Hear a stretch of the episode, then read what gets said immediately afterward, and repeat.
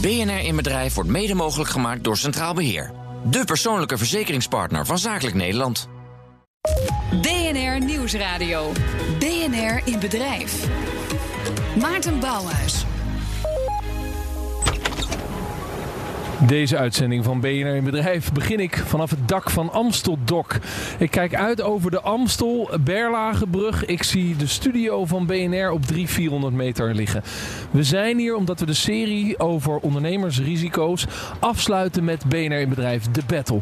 De eerste ondernemers lopen hier al binnen en zij gaan in gesprek over hoe hou ik nou grip op al die ondernemersrisico's die we ook de afgelopen weken besproken hebben. Maar we zijn uitgenodigd door Mindshare, een reclamebureau. En dat is mooi want we gaan het in deze uitzending hebben over reputatierisico's. Hoe hou je de schade beperkt als je negatief in het nieuws komt en eigenlijk het reputatie bijna niet meer te redden lijkt? BNR in Bedrijf kijkt achter de schermen en legt het geheim van de ondernemer bloot. Deze week dus op ons eigen event BNR in Bedrijf, de Battle in Amsterdam. Ondernemen is risico nemen. Maar wat als er brand uitbreekt en alle bedrijfseigendommen verloren blijken te gaan?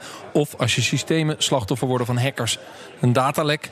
De afgelopen weken maakten we verschillende verhalen over hoe ondernemers grip houden op risico's. Met vandaag dus de grote finale. Centrale vraag van deze week: hoe voorkom je reputatieschade? Goedemiddag. Dat bespreken we met Debbie de Wagenaar, reputatie-expert. Zij was verantwoordelijk voor het reputatiemanagement van bedrijven als McDonald's, Monsanto en Friesland Campina. En Erik Miedema, oprichter en directeur van Shell TapUp. Van harte welkom beiden. Fijn dat jullie er zijn. Kruip lekker dicht in de microfoon, eh, Erik. Trek hem naar je toe. Daar is hij voor.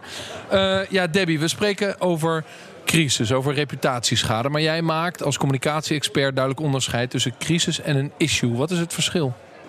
Issues zijn er vele. En wat ik altijd zeg is dat als je een issue niet goed behandelt, dan wordt het in ieder geval een crisis. En een crisis is echt een noodsituatie waarbij je ziet dat je enorme reputatieschade kan oplopen. En vaak zie je ook een heel erg uh, stakeholdersveld op gang komen. Dus er zijn intern mensen betrokken, extern. Vaak staat ook media aan je deur, online ontploft. De, dus dan zijn we in een crisissituatie. Ja. ja. En als je een issue niet goed behandelt, wat is dan een voorbeeld van een issue wat als je het aandacht geeft nooit een crisis wordt? Dat is een hele mooie omgekeerde vraag. Maar uh, ik noem maar even wat. Stel dat je een voedselprobleem hebt en uh, je behandelt dat niet goed, dan zou het kunnen afstralen dat jij als bedrijf geen goed voedsel maakt. Ja, dus en dan wordt het in één keer een veel groter gebeuren. Je maakt een bedrijfsanalyse van het bedrijf waar je in jouw geval als communicatie-expert werkt. En je denkt, hé, hey, hier is een dingetje met de kwaliteit van het voedsel. En, en dat is een issue, maar dat moeten we dan gaan uitdiepen. En dat moeten we ook gaan vertellen of in ieder geval gaan oplossen. Nou, wat je heel vaak ziet bij bedrijven, en zeker als een onderneming wat kleiner is, is dat de supply chain vaak een vraagteken is. Dus het is heel belangrijk om te weten, of je nou klein of groot bent, waar komt mijn voedsel vandaan? Is het kosher? Wordt het goed gemaakt? En uh, is er bijvoorbeeld geen kinderarbeid uh, aan ten grondslag geweest. Dus heel goed weten als ondernemer waar je voedsel of waar je producten vandaan komen. Ja, je hebt heel lang bij Monsanto gezeten. Dat is natuurlijk ook een voedselproducent, zadenveredeling. Uh, wat, wat kwam je tegen toen je daar binnenkwam? Zijn, waren die bewust bezig met hun supply chain en, en met, laten we zeggen, de integriteit van het product dat ze maken? Zeer. En dat was echt niet in, uh, ja, in lijn met hun reputatie die ze hadden. Nee, want dus uiteindelijk staan ze nu nog steeds uh, als onderdeel van Bayer zwaar onder vuur door het, door het product Roundup. En, en dat klopte niet met wat je eigenlijk binnen tegenkwam? Wat heel erg belangrijk is, of wat je zag bij Monsanto, dat is dat het een enorm bescheiden, intern gericht bedrijf is. Wat prachtige producten maakt. En vergeten is de afgelopen 15 jaar daarover te vertellen. En ook waarom je gewasbeschermingsmiddel nodig hebt uh, rond je zaden. Want dan Anders komen er ziektes uh, en mislukt de oogst. En als je dat verhaal niet vertelt, en dat vergeet je eigenlijk 15 jaar te doen, omdat je zo bescheiden bent en gericht op je productie, dan kan het dus gebeuren dat in dit geval eh, Greenpeace uiter, uiterst effectief is geweest in het kapotmaken van je reputatie. Zegt dat ook iets over, misschien een raar bruggetje hoor, ik, ik weet niet of je met me meegaat, over die fipronilcrisis die we in Nederland hadden, dat we die bladluis dus, uh, of die, die luizen die, die, in die in die grote stallen, die kippenschuren leven, uh, dat je die moet bestrijden maar dat die hele sector, de eierindustrie en de kippenindustrie, dat nooit uitlegt aan ons. En dat we dan in één keer als burgers overvallen zijn dat er blijkbaar zoiets kan gebeuren. Is, is dat wat je zegt? We zouden veel meer uh, kom in de kas moeten spelen. Bij bedrijven binnen moeten kijken van wat gebeurt er eigenlijk? Hoe wordt ons eten gemaakt? Daar ben ik sowieso voorstander van. Ik vind als jij zoiets kostbaars maakt als voedsel, waar je zoveel consumenten mee bedient, dan is het heel erg belangrijk om transparant te zijn en om te vertellen waar het voedsel vandaan komt. En daar waar nodig je het ook tastbaar kan maken en kan laten zien. En dat kan je ook online doen.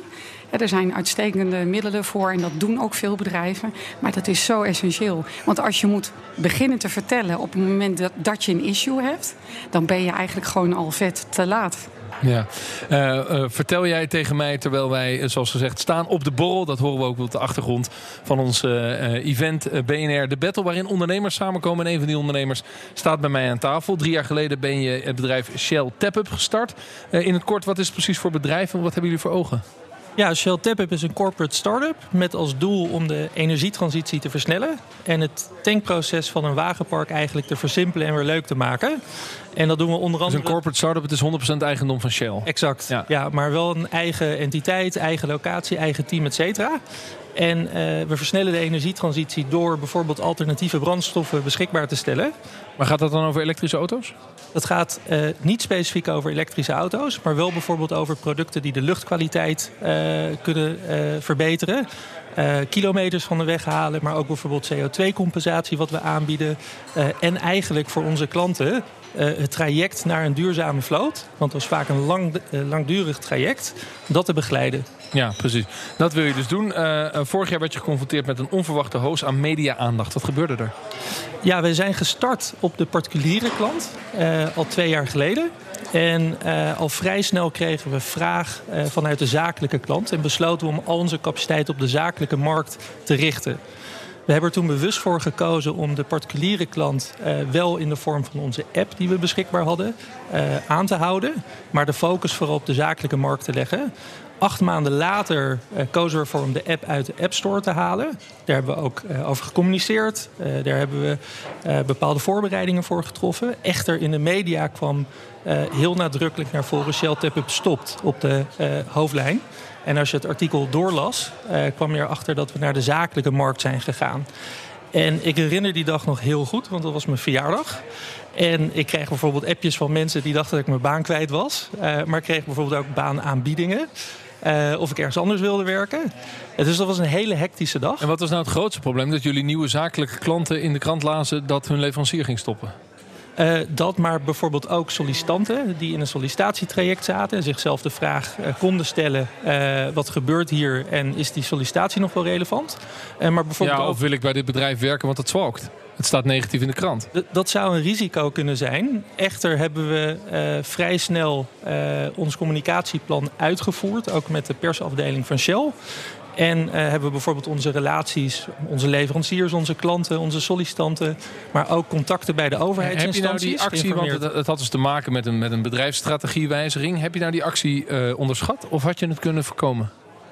Uh, nou, ik denk niet dat we hem hebben onderschat. Ik denk wel dat we hem uh, uh, in de toekomst, als we een dergelijke situatie krijgen, kunnen voorkomen. dus er zijn een aantal dingen die we anders doen. En één daarvan is bijvoorbeeld prominenter deze strategiewijziging communiceren op de website, op social media, et cetera. maar toen we eenmaal in de situatie zaten, hebben we er bijvoorbeeld bewust voor gekozen om het uh, ook even te laten reactief te zijn. Omdat uh, dit ook vrij vluchtig was, deze media.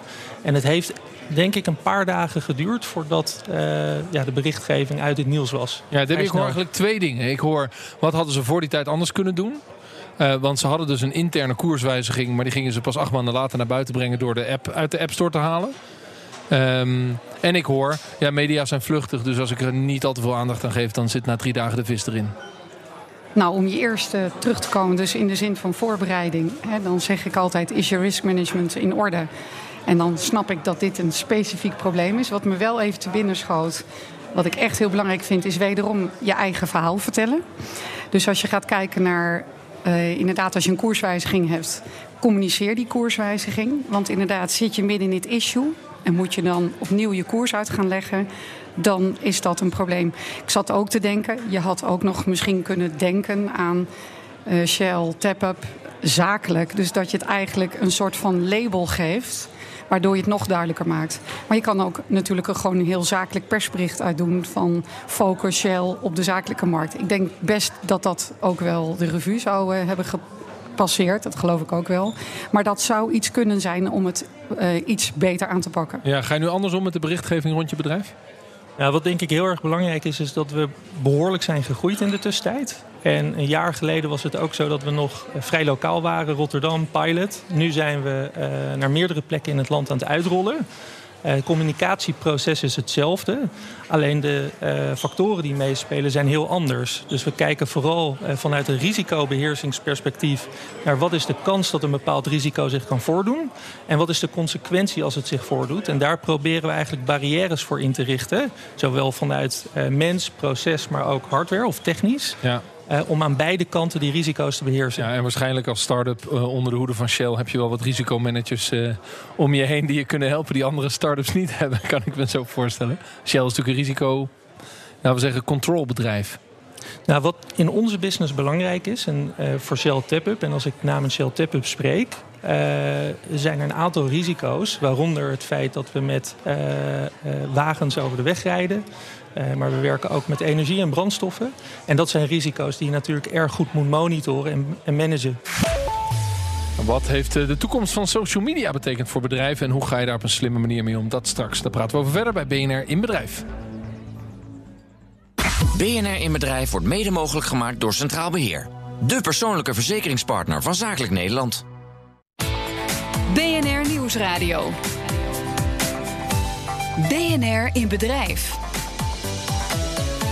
Van harte welkom terug. Mijn naam is Maarten Bouwhuis. We staan deze uitzending van BNR in Bedrijf op ons event in Amsterdam... waar we alles horen over grip houden op ondernemersrisico's...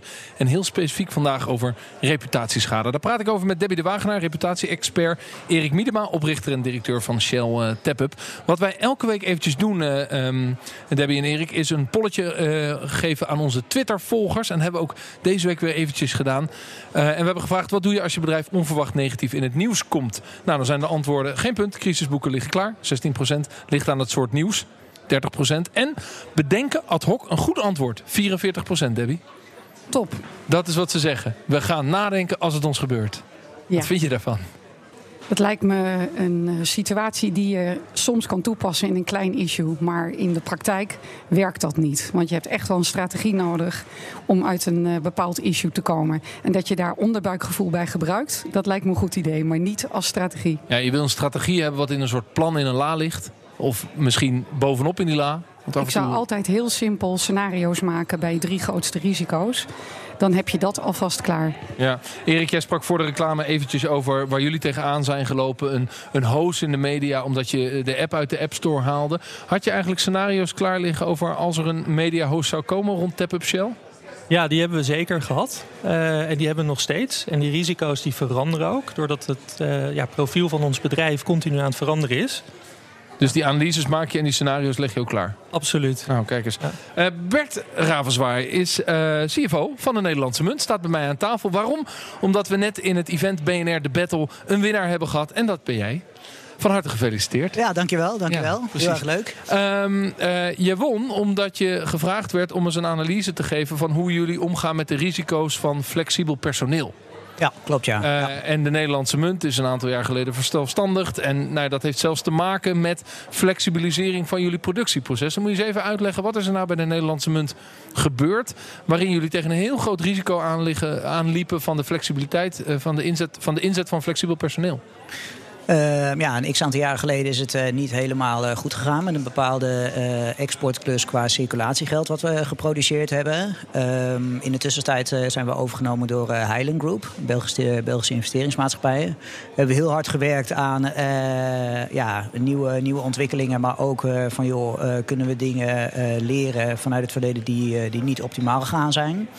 En we hebben wel gezien dat bijvoorbeeld uh, ja, bij een hele grote nieuwe opdracht opeens heel veel nieuwe uh, flexibele arbeidskrachten ingehuurd en werden. Een nieuwe opdracht is munten slaan voor een ander land. Ja, we doen eigenlijk drie dingen. We maken koninklijke onderscheidingen, we maken speciale munten, herdenkingsmunten en we maken circulatiegeld. Dat doen we voor ongeveer 60 landen in de wereld. En dat is echt het geld wat bij de kassa's ja, gebruikt wordt. En de euro's die ik niet meer in mijn portemonnee heb, want ik betaal alles met een kaart, ja. die heb jij gemaakt. Ja, dat Ja, klopt. Ja, ja. Nou, die heb ik niet gemaakt, maar dat doen we met een heel team van mensen. Maar, ehm, maar misschien wel goed om te zeggen ook, eh, bijvoorbeeld in Duitsland, de grootste economie van Europa, wordt bijvoorbeeld nog 80% van alle transacties eh, cash afgerekend. In de Dus- retail, ja. Ja, Ja. dus wij, eh, ja, wij werken voor 60 landen wereldwijd. zijn een internationaal bedrijf. En ehm, ja, we hebben wel geleerd zeg maar, in het verleden dat opeens heel veel flexibele arbeidskrachten inhuren. en daar een paar vaste mensen op zetten, dat dat niet optimaal werkt. Dat die balans goed moet zijn. En eh, ja, we hebben nu dus ook een aantal nieuwe opdrachten eh, binnengehaald. Zo mogen we onder andere het geld voor Brazilië gaan maken. Daar zijn we heel erg trots op. Dus we nemen nu al vaste mensen aan, zodat we die kunnen gaan inleren, zodat we die kunnen gaan opleiden, zodat we die straks. Je hebt eigenlijk gedaan wat alle ondernemers doen. Als je in één keer een klus erbij krijgt, dan ga je een flexibele schil inzetten. Maar die was onvoldoende geëquipeerd om goed te werken, waardoor het een verliesleidende klus werd. Ja, wat we nu dus gedaan hebben is eigenlijk de vaste schil groter maken. Eh, een te grote flexibele schil kan eh, te grote verschillen veroorzaken als je in twee ploegen werkt in kwaliteit. En eh, we willen natuurlijk een, kwaliteit, een constante kwaliteit leveren voor onze klanten. Vandaar dat we de vaste schil eigenlijk groter maken. En dat we balans kunnen brengen in de vaste en de flexibele Ja. schil. Ligt er nou eigenlijk een relatie tussen die verzelfstandiging van de Nederlandse munt en die crisis die jullie gehad hebben met die, met die opdracht die dus niet goed ging? Eh, er ligt zeker een, eh, zeker een, eh, een verband. Want uiteindelijk, zeg maar, na die periode is de munt te koop gezet. En is Highland Group vanuit België daar, daar ingestapt. En ehm, ja, tot- mogen we nu zeggen dat we een positief rendement draaien. Is het niet eigenlijk een zegen dat je zelfstandig bent geworden? Dat je dan gewoon veel scherper kunt ondernemen? vanuit, vanuit ons gezien uiteraard wel. Vanuit wie niet dan? Eh, nou ja, je zou, daar, je zou daar op verschillende manieren, mani- manieren naar, eh, naar kunnen kijken. Alleen eh, vanuit ons gezien zijn wij heel blij en vooral ook super trots dat wij het enige private bedrijf ter wereld zijn wat euro's mag produceren. Eh, en dus nu voor 60 landen munten maakt. Inderdaad. Onderhand. Goed. Eh, van harte gefeliciteerd. En nogmaals gefeliciteerd met de overwinning. Blijf lekker, eh, blijf lekker bij ons. Dankjewel, dankjewel. Debbie, even terug naar jouw ervaringen. Want je werkte voor grote merken. Vaak onder een vergrootglas. Althans, die, die merken. Zoals het bedrijf Monsanto. Daar hebben we het al eventjes over gehad. Eh, eh, als je nou bij zo'n bedrijf binnenkomt. Of bij Friesland Campina binnenkomt. Hoe begin je dan zo'n klus? Wat, wat is jouw aanpak? Mijn aanpak is dat ik eh, voordat ik naar een bedrijf toe ga, kijk naar de visie, missie, strategie van het bedrijf. En als ik binnenkom, dan zoek ik toch wel direct naar een stuk of vijf à tien mensen waarmee ik eh, ja, het bedrijf beter leer kennen. Kijk naar risk management eh, rapportages. Je kijkt naar wat er gezegd wordt over het bedrijf. En je kijkt naar wat belangrijke mensen binnen een bedrijf zelf vertellen over het bedrijf en of dat matcht. Ik ga ook heel vaak bij bedrijven direct de supply chain in om te snappen hoe produceer je, hoe gaat dat. Want ik zie altijd hele mooie dingen van hier wordt duurzaam geproduceerd. Maar dan wil ik ook snappen, is het duurzaam en waarom is het duurzaam? En wat onderscheidt jou dan van concurrenten? Eigenlijk ga je daar kritisch journalistieke vragen stellen binnen zo'n supply chain. En Ja, dat vinden die operations, zeker, dat lijkt me een fantastische job. Vinden die operations directeuren natuurlijk heel lastig. Want die zeggen, ik heb een certificaat en ik ben ermee bezig en het loopt goed en eh, we hebben geen issues. En eh, de, de, de crisismanager moet optreden als ik de crisis heb. En jij begint aan de voorkant kritische vragen te stellen. Ja, maar ik, ik ben heel aardig en ik doe het ook aardig. Maar ze vinden het ook leuk omdat ze ook hun eigen verhaal kunnen vertellen. Dus het is vaak die interesse waardoor mensen heel veel met je delen. En je goed inzicht krijgt in die supply chain. Ja. Eh, ook McDonald's mag je tot je klantenkring eh, rekenen. Daar kreeg je met een heftig incident te maken. Een jongen van 19 die overleed eh, na het eten van een saté-wrap bij een filiaal in Amsterdam. Ehm, wat had je geleerd binnen die organisatie waardoor je kon omgaan met, met die crisis, wat er toen gebeurde? Wat daar heel erg belangrijk in was, was snel informatie verzamelen. Want anders weet je niet waar je het over hebt. En je zag aan de voorkant dat de monitoring eh, goed in elkaar stak. Dus je ziet dan ook als er gepraat wordt over het merk of over bepaalde begrippen, dat dat direct eh, in een social deck naar boven komt. We hebben gezien dat het, eh, ja, het plan, het crisisplan wat je klaar hebt liggen, dat het werkt. En ik heb ook gezien dat het bedrijf heel snel in staat is. het heeft natuurlijk operational excellence, maar ook in staat is in zo'n situatie heel snel feiten te verzamelen die exact kloppen. Dus dat zijn in een notendop een aantal zaken die heel erg duidelijk werden. Ja, en dan benaderen we het heel zakelijk.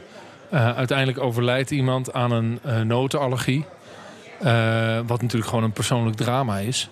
En waar je als merk of als bedrijf dan een soort van positie moet kiezen, kan ik me voorstellen. Je bent niet, je bent niet per se schuldig, maar het is wel gebeurd nadat iemand bij jou gegeten heeft. Hoe, hoe gaat zo'n organisatie daarmee om? En hoe bereid je zo'n organisatie voor om Ja, om dan ook de menselijke organisatie te zijn. En dat moet je ook zijn naar de familie toe, kan ik me voorstellen. Dat ging eigenlijk vanzelf. Zowel de CEO uh, als ik zelf heb kinderen. Dus je, het is ook echt heel erg relateerbaar. En we hebben echt alleen maar meegeleefd uh, met, uh, met de familie uh, van deze jongen. En dat is ook iets wat je zelf treft. Daar kan je je niet voor afschermen. Dat is ook echt zo. En het is ook iets wat ik zelf verder zal meenemen. De reactie van McDonald's is ook een hele duidelijke geweest. Want we zijn onmiddellijk gestopt met de reclame uh, rond het uh, product. En we hebben het product uit de handel genomen. En dat was geen discussie. Dat was gewoon iets, dat moest je doen. Je wilde ook niet meer dat de moeder in dit geval geconfronteerd zou worden met enige reclame rond dat product. Nog op de radio, nog online, nog in reclame die dan uh, in de restaurants hangt. Ja. Uh, tot slot, de opkomst van social media. Uh, je zei het al over monitoring. Hè? Dus je hebt grote monitoren hangen waarin je ziet wat er on social gebeurt. Hoezeer is dat het vak van reputatiemanagement heeft dat veranderd de afgelopen tien jaar? Dat is enorm veranderd. Hè? Vroeger gaf je voorlichting als er netjes een vraag werd gesteld. Tegenwoordig hebben we het over social conversation. Dus het is niet alleen monitoren, maar het is ook terugpraten. En dat heeft dus voor- en nadelen, want alles wat je doet is transparant. En als je een company hebt waar lovers en haters zitten, dan heb je gewoon enorme dialogen die zichtbaar zijn voor heel veel andere mensen. Daarnaast heb je ook nog een andere kant in mijn vak als communicatie-expert. En dat is dat je ook te maken hebt met journalisten online. En als zij onwaarheden schrijven of gewoon copy-pasten wat een uh, andere newswire brengt, dan gaat dat verhaal. Dus zoiets als fake news, daar moet je ook hard tegen strijden. Hartstikke. En daar ja. echt zero tolerance uh, beleid in hebben. Ja. Erik, dus hoe hebben jullie dat ervaren? De manier waarop social, dus de snelheid van ja, zo'n zo'n communicatiehost die jij meemaakt, zo'n PR-host, uh, hoe snel dat gaat? Ja, dat kan heel snel gaan. in ons geval was dat denk ik een uur of drie, vier. Ehm, binnen een dag landelijke media. Uh, bij ons was het niet zozeer social media, maar meer uh, gewoon de standaard online uh, kranten, nu.nl, et cetera. Niet, niet LinkedIn, Facebook of Twitter. maar dat gaat heel snel inderdaad. En bij jullie bij McDonald's bijvoorbeeld kwamen de eerste berichten juist alleen via social binnen? Dat is juist. En ik zeg altijd, in mijn vak moet je zowel de online media als de offline media heel goed kunnen beheersen en kunnen snappen. Want het is vaak een combinatie. En precies wat we ook van Erik hoorden. Het gaat ontzettend razendsnel, maar dat doet het echt offline en online. En dan moet je een goed team in place hebben om dat allemaal aan te kunnen voeren. Ja, hoe voorkom je reputatieschade? Centrale vraag van deze aflevering van BNR in Bedrijf. Mijn conclusie, bereid het voor. Uh, duik de organisatie in, leer te begrijpen hoe de supply chain in elkaar zit. Wat je als organisatie doet, zodat je ook weet... oké, deze risico's kunnen er potentieel op mij afkomen. En, zoals Debbie zegt, heb een crisisplan klaar liggen... voor als de crisis ook uitbreekt. Dank aan mijn gasten Debbie de Wagenaar, reputatie-expert... Erik Miedema, oprichter en directeur van uh, Shell Tapup... en Bert Ravenzwaai. Dankjewel. Fijn dat je er uh, was. Nogmaals van harte gefeliciteerd. De volgende aflevering nemen we een kijkje bij de schermen achter bij Stint. Het bedrijf gaat door. Ondertussen zijn ze in afwachting van de uitspraak van de minister... of het nieuwe voertuig weer de weg op mag. Het hele verhaal horen we volgende week. Bedankt voor het luisteren. Tot volgende week. Dag. BNR in Bedrijf wordt mede mogelijk gemaakt door Centraal Beheer. De persoonlijke verzekeringspartner van Zakelijk Nederland.